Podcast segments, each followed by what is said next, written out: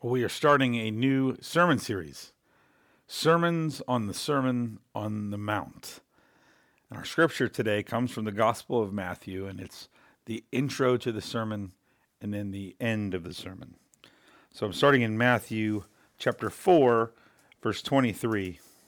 And he went throughout all Galilee, teaching in the synagogues and proclaiming the gospel of the kingdom and healing every disease and every affliction among the people. So his fame spread throughout all Syria, and they brought him all the, the sick, those afflicted with various diseases and pains, those oppressed by demons, epileptics, and paralytics, and he healed them. And great crowds followed him from Galilee and the Decapolis, and from Jerusalem and Judea, and from beyond the Jordan. Seeing the crowds, he went up on the mountain and when he sat down, his disciples came to him. And he opened his mouth and taught them, saying, Blessed are the poor in spirit, for theirs is the kingdom of heaven. That's the start of the Beatitudes. So we went through chapter 5, verse 3.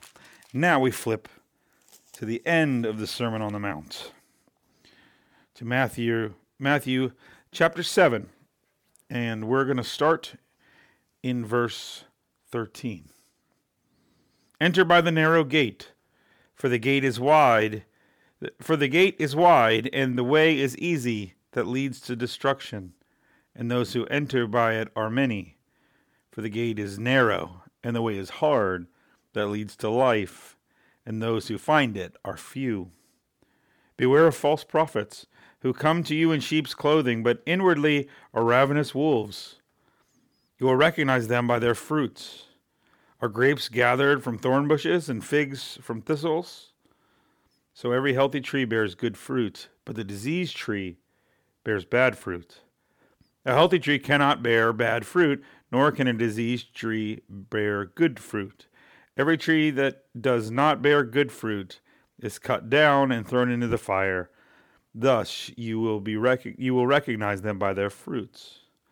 Not everyone who says to me, Lord, Lord, will enter the kingdom of heaven, but the one who does the will of my Father who is in heaven.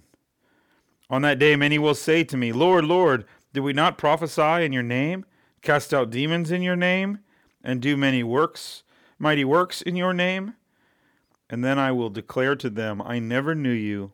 Depart from me, you workers of lawlessness. Everyone who hears these words of mine and does them will be like a wise man who built his house upon the rock. And the rain fell, and the floods came, and the winds blew and beat on the house, but it did not fall because it was founded on the rock.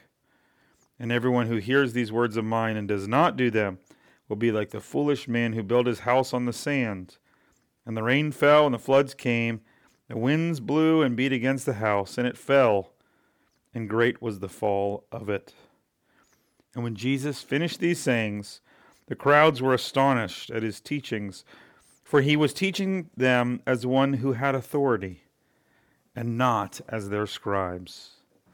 It's a reading of God's word. Thanks be to God. Well, I have enjoyed doing this sermon series on salvation history looking at the whole story of the Bible, sort of section by section, and, and what is the, the large overarching story. And last week I preached about what is the gospel and what does faith mean. It was, I think, one of my most important sermons I've ever preached, and I'm pretty sure it's a sermon series in the making. But we've been so big picture, I, I wanted for a little while to, to sort of balance that out by getting a little more focused on some specific texts. And so I want to look at the Sermon on the Mount from Matthew chapter chapters 5, 6, and 7. And take a look at uh, what Jesus says about life and how life works. And I think there's a lot of us right now, as our worlds are really changed and turned upside down, that are, are reconsidering what's important and what true happiness is and what flourishing is like. And so I think this is a great time to, to zero in on Jesus' words here in Matthew. Um, so today I'm going to give some intro to the book, and we'll look particularly at how it ends because that helps us understand how to understand the whole book. Um, but uh, then we're just going to go for a while, all, a lot of the summer, section by section, trying to understand Jesus' teachings here. A couple of things to think about before we get in some, some, some background, some things you want to pack in your bag before we make this journey through the Sermon on the Mount. Um, number one is where the sermon fits in Matthew. Um, the early tradition is that Matthew the disciple of Jesus, wrote this book of Matthew. But there are some reasons based on, on dating and based on how he uses other materials like the, the Gospel of Mark that suggest maybe it wasn't really Matthew. The text actually doesn't say that it was Matthew, but maybe it was some of the students of Matthew.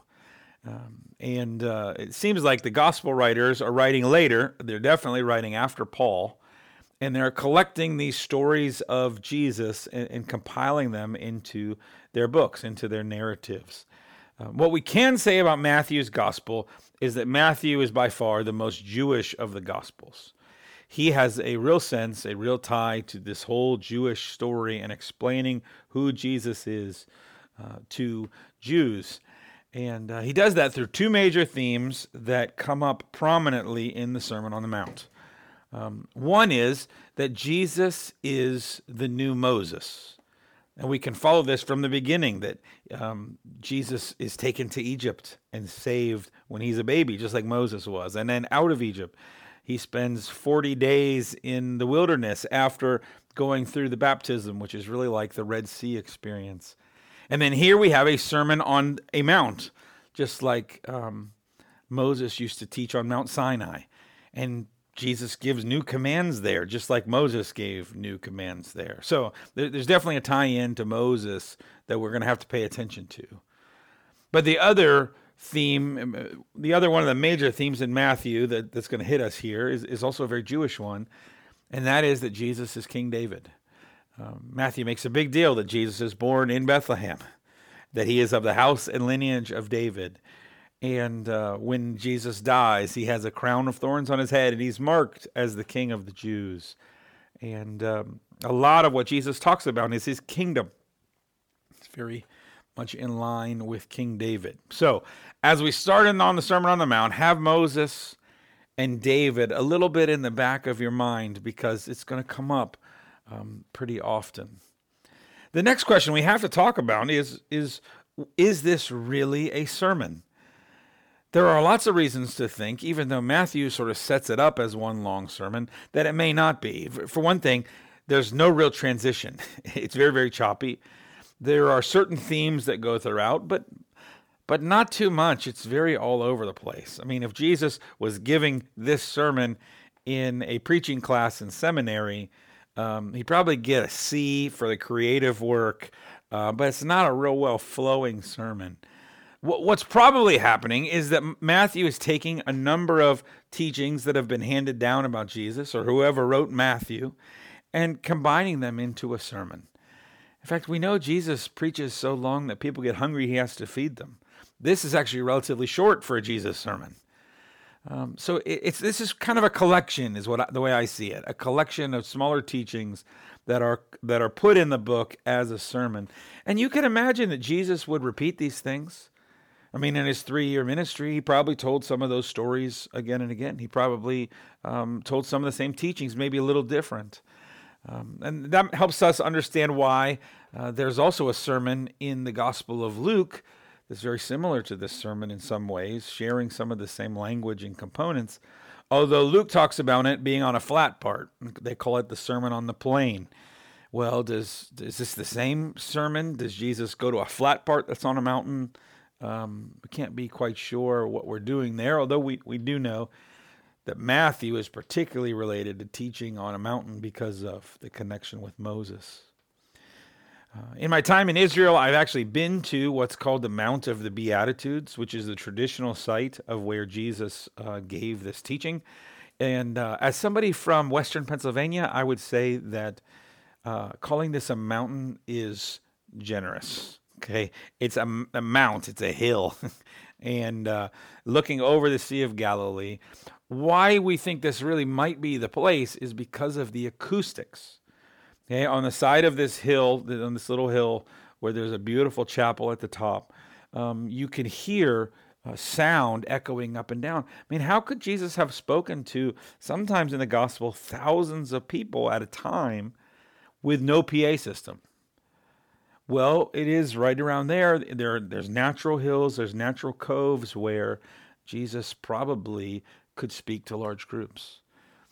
So he, he's gathering these groups of people. He's doing these healings, and in fact, um, Matthew talks about him uh, teaching and proclaiming the gospel, and then doing healing and miracles. That's actually the outline that Matthew is going to use for this part of the gospel. This is the teaching part, followed by a series of miracles or great signs and healings.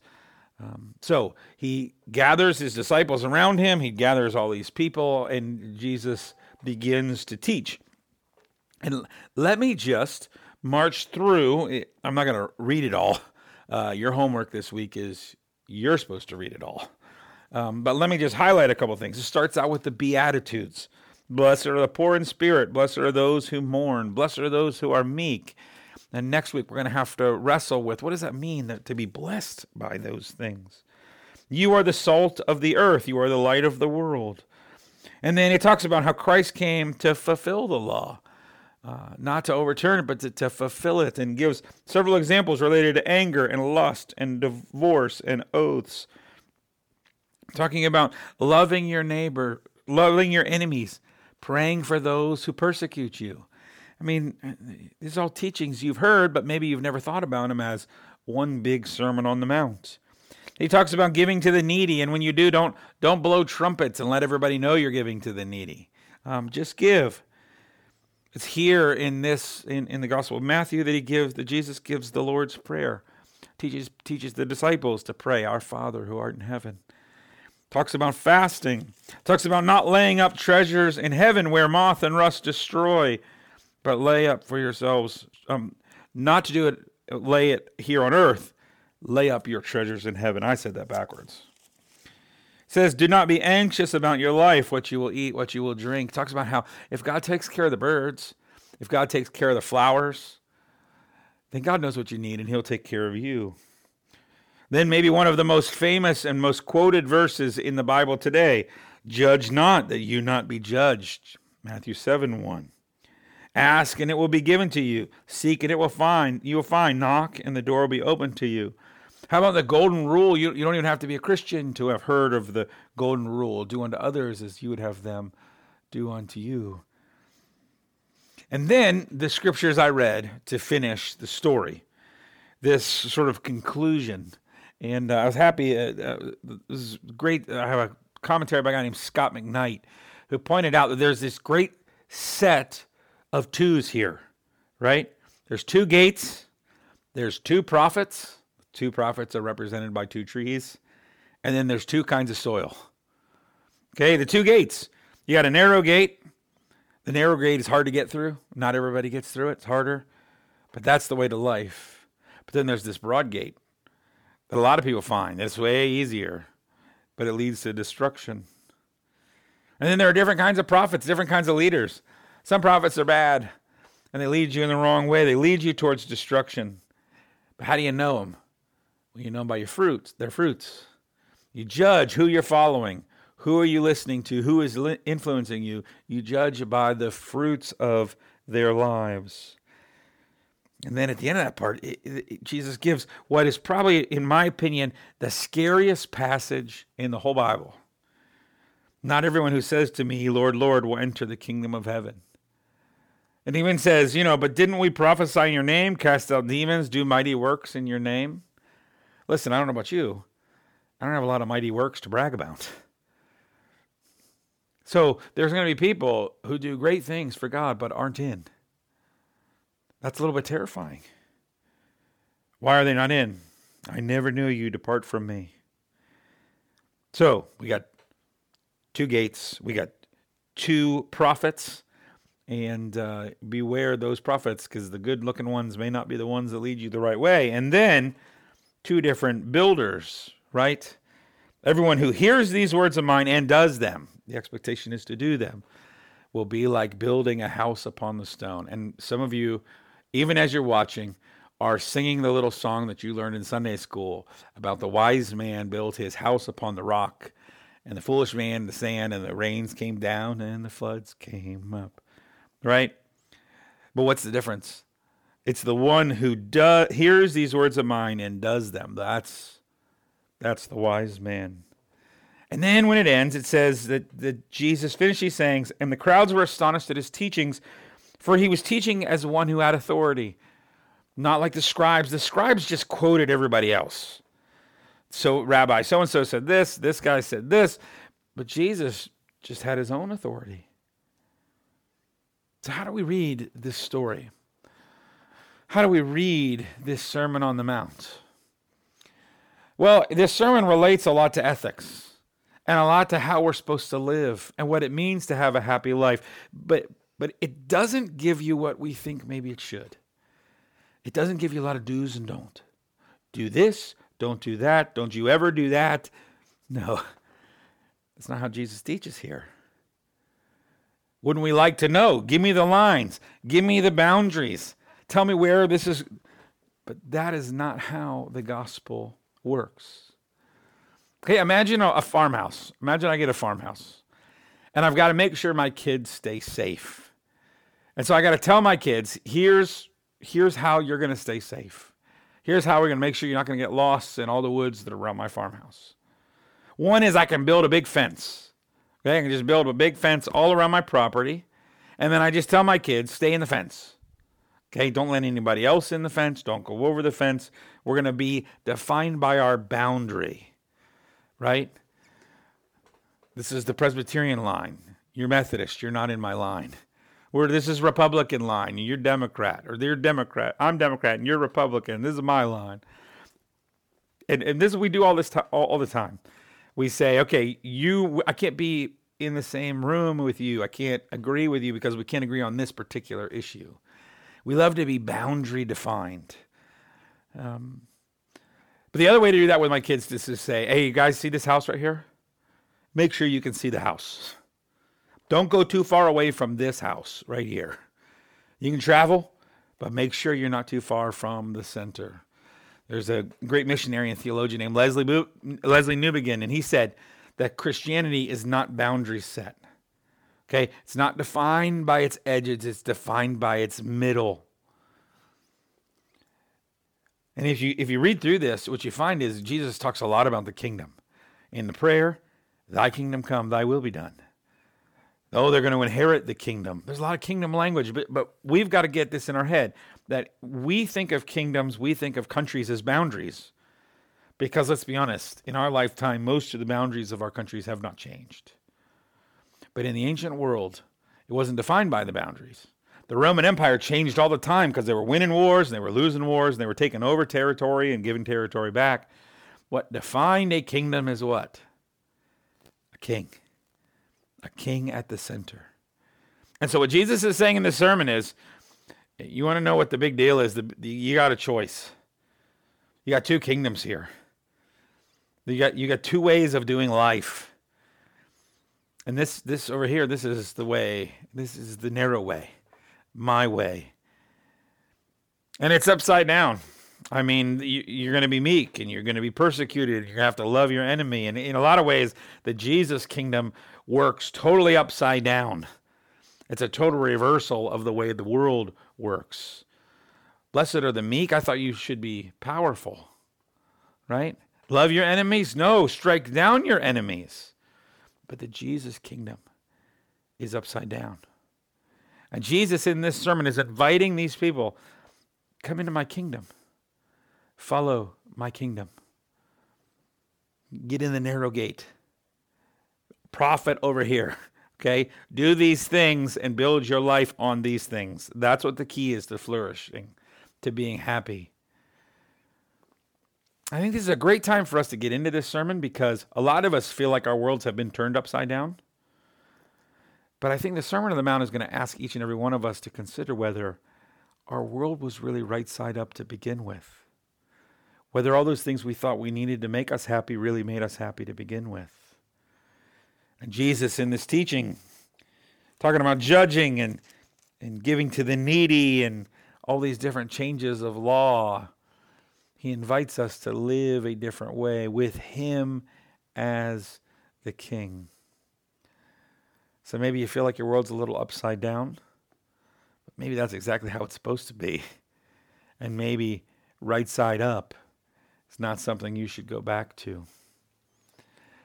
So, your homework again is to read this Matthew 5, 6, and 7. Read it maybe a couple times over the next week. Start to think through some of these things.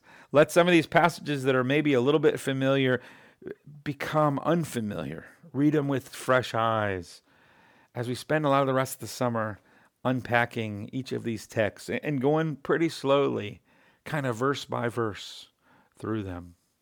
Let me pray for you. Lord, for everyone watching this, um, be Lord. Bring them under your kingdom and under your rule. Give them encouragement that though things may seem hard, maybe that's because they really are going for the right gate. Let us feel blessed even in our struggle. And as we journey through this Sermon on the Mount, may you really speak to us. In Jesus' name, amen. So may you follow Jesus, your rabbi. May you live into that kingdom. And may you not be anxious, but hold fast. Amen.